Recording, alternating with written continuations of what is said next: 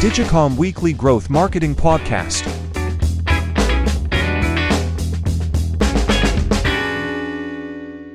Hey everyone, welcome back to Digicom's Growth Marketing Podcast. I'm very excited to have Afshan Dosani on our podcast today. Afshan has worn many, many hats across multiple businesses. She specializes in growth marketing. She is the head of growth at Kindra uh, currently and previously was the head of growth at Getaway and also led a lot of marketing efforts at Fab. Afshan, thanks for jumping on the show with us today. No problem. I would love to jump in on your background. Sure. So I went to NYU. I studied politics. I was all about international human rights. I had no intention of going into growth. To appease my parents, I was like, let's go ahead and get a business degree while we're at it. And I remember I took a marketing 101 class and was like, this is the most fun I've had this entire time. Like, what is this? This is so interesting. The creativity, the strategy, the brand building. I remember just absolutely loving it. And that's how I ended up getting my first internship at a startup. And it just completely snowballed from there. Which startup did you you know internet i, I know experience uh, ranges you know through multiple different verticals and, and companies, but if you could tell us a little bit more about the startup. Yeah, I started off at a at a place called Fab. It was a billion dollar unicorn that went bust and I was lucky enough to come during that like bust period, which I know sounds crazy, but you learn a lot about how an organization works, what pain points are, a lot of what not to do when month over month everything's in the red and there's very little that you can do about it. I came on during right before they had been acquired by an international conglomerate and I was the social media person. I was the PR support person, the samples person. I was doing all of the marketing coordinator things. And I very quickly learned that's not what I love. I was really happy to get a door into the world of marketing. And Fab's really interesting because they sold across so many different verticals. So I very quickly learned to see how 3D printers were marketed and art and home decor and adult products and furniture and really any uh, accessories, anything and everything you can imagine. They work with suppliers, really interesting vendors with great stories to really elevate their brands. So you in the process learn how to very quickly launch, whether it was a scrappy MVP launch or all hands on deck, all resources on deck to really bring a product to life. They had a massive, massive audience just through the years that they had gone through their unicorn status boom. And that was really exciting. And there was really strong brand identity at that point as well, which is really great to see. You know, post acquisition, things didn't stay so hot. So very quickly, there was a lot of volatility on the team, layoffs, people leaving. And I very quickly became a one woman marketing show there. And so a day in my life, just a few years in, I had gone from obviously intern to working full time because I just loved the team. And after just learning from everyone that had been there. And after all of the volatility, I found myself sending emails out daily to an audience of a million and a half people, to running paid with an agency, then running affiliate, running PR, partnerships, really UX, all things that you can imagine I could dabble in. It was kind of like a dream come true because I got to really go, go get like the inside scoop on how these channels work, collaborate with the entire company to make that happen and external partners, and also learn more about like the financial side of things, getting really into the numbers. When I first started off as an intern, my numbers, the KPIs that I was reporting on were very different than what I ended up focusing on. And I realized in that process was that that was what I really loved. Like understanding business needs, seeing how the levers that I'm pulling can really make a difference, the testing that you can go through. And like I said, when a company's in the red, no one's really going to say no to things that you want to test because you don't have a lot to lose anyways. So it was the best place for me to have flexibility to just go ham and have fun. And I mean, obviously the company didn't really make it, but I became in that process a jack of all trades, which is really exciting. I think, uh, you know, whenever there is chaos, there is so much you can learn during chaos. And I think even just speaking, you know, a little bit from like my, my career, it's anytime I've been anywhere where it's been absolute chaotic. And if you find that inner, like, you know, person to just be calm through it and look through it all the opportunity that's available for you to learn and test and grow it really like catapults your you know your career and and like pushes you forward i i can i can say that very much um for myself with you know some of the places where i've worked and just what what comes out of it after after fab um you know and you you created like and learned all and developed all of these different skill sets right? And eventually you rose to head of growth. And we met while you were head of growth at at getaway. Can you talk a little bit about that experience and what does being a head of growth mean? Yeah, so Getaway was really incredible. I felt so lucky that I could come to this team where I'm like, my track record isn't great from my first startup, but I'm bringing this entire skill set. Did I mention I'm really cheap and I have a big, you know, chip on my shoulder because now I desperately need to succeed and I will do whatever it takes. And I think for them, that was good enough. And they saw the passion that I was bringing. So they brought me on as their first marketing hire, which was incredible. I don't think I could have succeeded in that role without a really strong VP that I reported to who really understood the balance of brand and growth and was my biggest advocate with the team and help me succeed. And it was incredible. So I was able to build out a an amazing team to focus on all things email marketing, email SMS, partnerships, influencer, obviously paid, which was huge. We were able to build out a really strong pricing strategy that actually became like an HBS case study by the time I left because we went from like flat pricing every day to an incredibly dynamic model that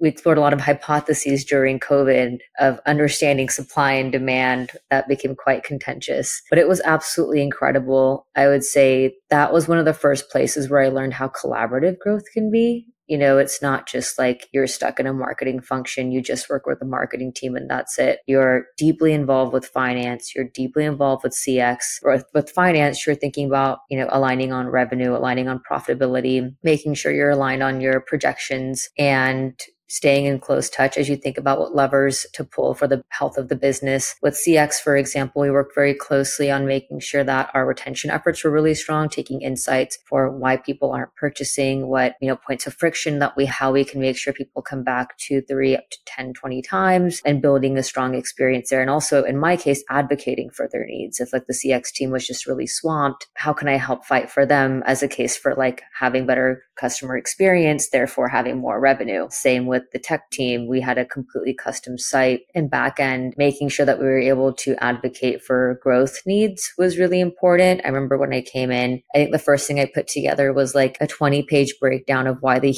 UX just needed a massive overhaul. I'm pretty sure the team was like, who is this crazy person? Um, but it was awesome being able to push a lot of those needs forward and seeing very clear results. So, and even with the dev team, and by dev, I mean like real estate development, that was really cool because the areas that they focused on acquiring properties and how, how much effort they put into landscaping and the experience and activities and all of those things directly tied into my customer experience. So that was just incredible. Yeah, and I think you know during also that that time, like uh, Getaway saw a lot of expansion. So like chaotic in a different manner, right? Like maybe not things going south, but things going north and using all of the resources you possibly have to, to keep growing. And again, I think for you, it's like you're, you know, every time we've worked together, you're part of ev- like each, each decision across the business, whether it's like developing properties or in getting new inventory, right? You're always like very plugged into the businesses you're working with, which is like absolutely fascinating to me because they're, you know, it's always like problem solving looking for a new and finding new solutions. So being like very solution oriented is what I enjoy about working together and trying to find new avenues to to scale.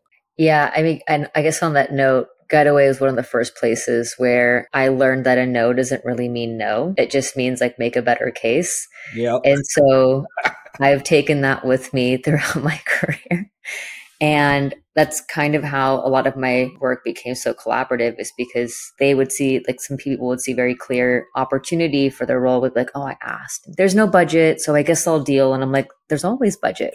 You just didn't make the right case. Let's figure out how we can make a stronger case. I actually think there's an impact to the consumer experience so let's figure this out. And i almost always ended up finding a solution that you know the team just assumed didn't exist before so i thought that was fantastic and something i've definitely carried with me because in growth if you take a passive role you're inherently setting the team and the organization up for failure because you have to be the biggest advocate for your needs yeah, absolutely. And I think if you can talk a little bit about, you know, some of the other startups that you've worked with and I guess just chat about, you know, advocating for specific needs for the business to like help drive growth, right? There are so many different things each business inherently needs, but again, resources are limited. So, you know, what does what does that look like?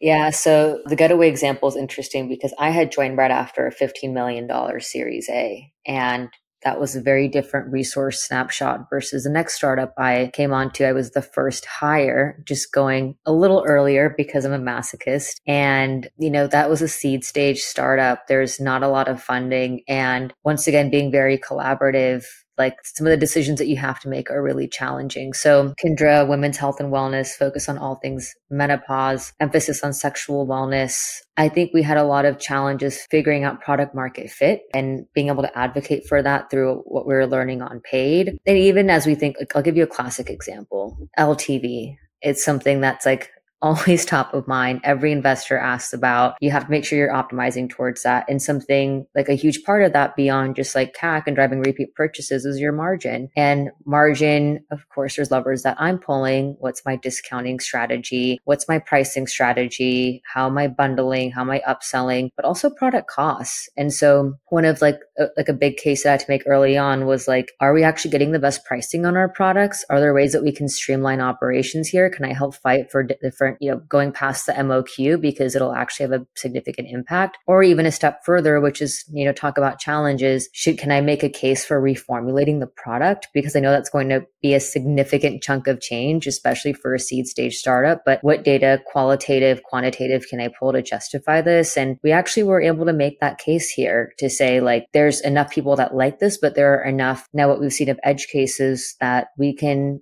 if, if we're able to make the formula work for a broader range of women, we're going to have we're going to have enough gains from a retention standpoint that it would actually make a lot of sense. And that's currently what's in the works right now, which is really exciting. So yeah, de- definitely a lot of challenges to overcome across the board. Yeah, and I think uh, you know, like often I'm having this conversation of like, what is your margin? What does profitability look like in 2023? More than you know, the, I would say like the last eight years, nine years, profitability has been the entire discussion point, and and essentially for for you know our listeners, it's if your cost of goods is 50% of MSRP, you break even at a two ROAS. Just like super, you know, simple like math for the folks. And essentially like if you're at like 20 and 30% at a two ROAS, you know, you're, you're making some some money maybe not a ton but you've made money on that first order right? And so just understanding like the math behind that is super super important. And that's a discussion i'm i'm having a lot more and more and more you know and then there's also like a, a total business strategy right? And we, we talk a lot uh, about total business where it's um like brands in their more nascent stage might not have a fully built email program or an sms program or have a lot of uh, cro you know kind of testing going on and paid is the the biggest driver. And then eventually it's like cool paid's gotten us here. We need to build out email and we need to build out all of these other channels which you've set up right? So like what does that journey kind of look like? And and you know what is that like impact for for brands and why is it important?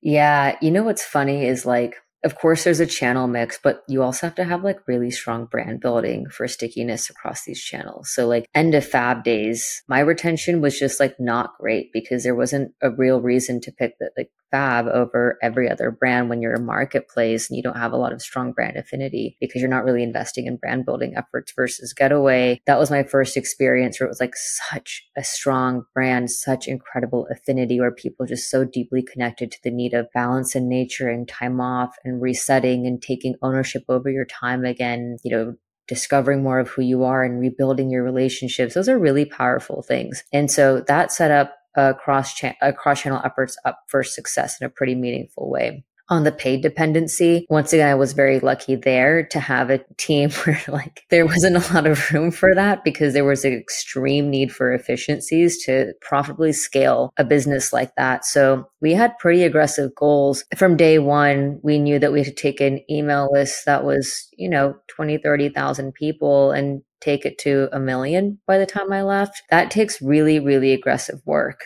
And we had to make sure that we were pairing that with course, the paid efforts, but equally prioritizing partnerships and a profitable influencer strategy and a lot of affiliate testing to make sure that we could stabilize our CAC because it's really, really difficult to put all of the pressure on paid, especially when you have products that require a lot of education. You just can't. Paid has to be part of the one two punch that can either like drive that initial interest or like, you know, help seal the deal. But to put everything on paid, you know, I sometimes have to go through that learning myself a few times where then you, you see CAC creeping up and you realize that you need to you don't want to just diversify for diversifying sake but there's a lot of essential things that you need to have down before you put significant effort into testing paid, which is like the channels that I just mentioned, like your ownable channels, your low lift channels, and the right people behind them as well. For like influencer, for example, or partnerships, it's easy to invest in a lot of shitty partnerships that are like, okay, well, we did a social giveaway together. Like, isn't that enough? And it's like, not really. Not if you think about the KPIs that you're leveling up to. Are they informed on the KPIs that they need to level up to? Do they have like very clear goals? That's why these channels, which have you know, I guess prior used to be within a brand world now are also falling within growth. So like owning a lot of that, those like partnerships and influencers and making sure that you're taking an efficient approach to it, but then also tying that into paid. You can't have it standalone, which is why it also fits well into growth. Influencers within brand, you pay them 10 grand, you get a few posts and you're like, cool, that did something. Influencers within growth, you're testing 20 different micro and nano to see what actually works then you're running whitelisting or you know co-promoted through paid seeing what drives the most engagement doing a lot of testing a lot of hook testing through your briefs and then suddenly you're able to justify the right types of investment for creators that are setting paid and organic up for success. So definitely try to take like a multifaceted approach throughout that. That's uh, amazing uh, advice. Thank you for sharing all of that. Uh, what are some of your favorite parts about, you know, brand building? I know we've spoken about many different aspects of what you're doing as a head of growth, but like what are things that you just love, you know? And if someone is looking to go down this like path of being a head of growth, VP of marketing, like what are things that they should be looking forward to? So many things. So one of my favorite things is just the creativity that comes with this role. I think there can be an assumption that it's like the brand roles have a lot of creativity. Growth is much more technical. And of course, there's a technical, significant technical aspect to growth, but it does require fresh perspective all the time. So I'll give you some examples like with Fab, even from my earliest days. One of the issues was that the prior merchandising team had bought so much inventory. Actually, I'll take a step back. The model was dropship you're working with small suppliers. And that's really challenging because when you're doing a flash sale model with these small suppliers, suddenly you can't ship inventory for months at a time. Everything's delayed. It's a bad customer experience. They're like, great, let's shift this. Let's start buying a bunch of inventory up front for these sales and for our merchandising efforts, whatever. And a lot of tests didn't go so well. And then suddenly they were sitting on millions and millions of dollars worth of inventory that just wasn't selling. And at my time there, some of the biggest wins were just moving through that because it's not just the cost of the product, it's the cost for holding holding on to it. No matter how much I did discounts, I did every affiliate coupon, Brad's deals, everything you could think of to just move the inventory. And it wasn't budging at some point. I was like, I can't go deeper than 70% off this. Like, I'm not going to make any money on this. Could go to liquidators and making pennies on the dollar. And then I was like, okay, let's just try something really crazy. Let's package these products up into something that we'll call it a surprise box. You have no idea what you're getting. You just know you're spending a hundred bucks. You're getting $200 worth of goods. We'll do a little campaign behind it, be really scrappy, and we'll just see if it sells. And we moved through all the inventory. oh, that's amazing obviously we you know we tried a few different price points. We had like the $200 box and the $50 box and all of these things. And just by giving it a little creative and you know brand building love like that was so shocking where i was like i didn't even think about doing that before. Or like you know I'll give you another fab example. We sold products under every vertical you can imagine. And I remember one of our partners that we had brought on, Mystery Vibe, was an adult toy product. We hadn't really been pushing that category for a while. We've been more focused on like the tech and accessories and things like that. We sent out a launch email and it was a huge success where I was like, oh my God, this is our best revenue day in a very long time. So I was able to make a case to be like, let's just lean more into the category. Let's do a little photo shoot let's make a new landing page. Let's bring in like focus on more vendors. The margins are awesome. And it ended up becoming like 30% of the business by the time I left. When I started on that vertical was 3%. So like really cool things like that where you can just take these data nuggets, get creative, try different things out and know that there's not a lot of pressure to make everything a win. One of the biggest pieces of advice that I got was like, just know off the bat, half of what you do is going to fail. And so with that in mind, you're better off focusing on you know tests that make a lot of sense. Obviously you don't want to just like take a spaghetti approach but come in with clear hypotheses. Don't assume that everything's going to be a win and just like go for it and have fun and make sure that the team's on board. And i think that has been really helpful as i turn through things like this because for every winner surprise box and adult category test i have equal amounts of like that was a failure and it's all about like learning right? And like having this like test and learn you know like eric ries lean startup like just scrappy approach. And in in our day-to-day like it's very apparent that's like how we think and like approach things. But i think there you know there's a lot of other business owners or startups um, or people looking to build their you know first businesses where that's not the framework. Like failure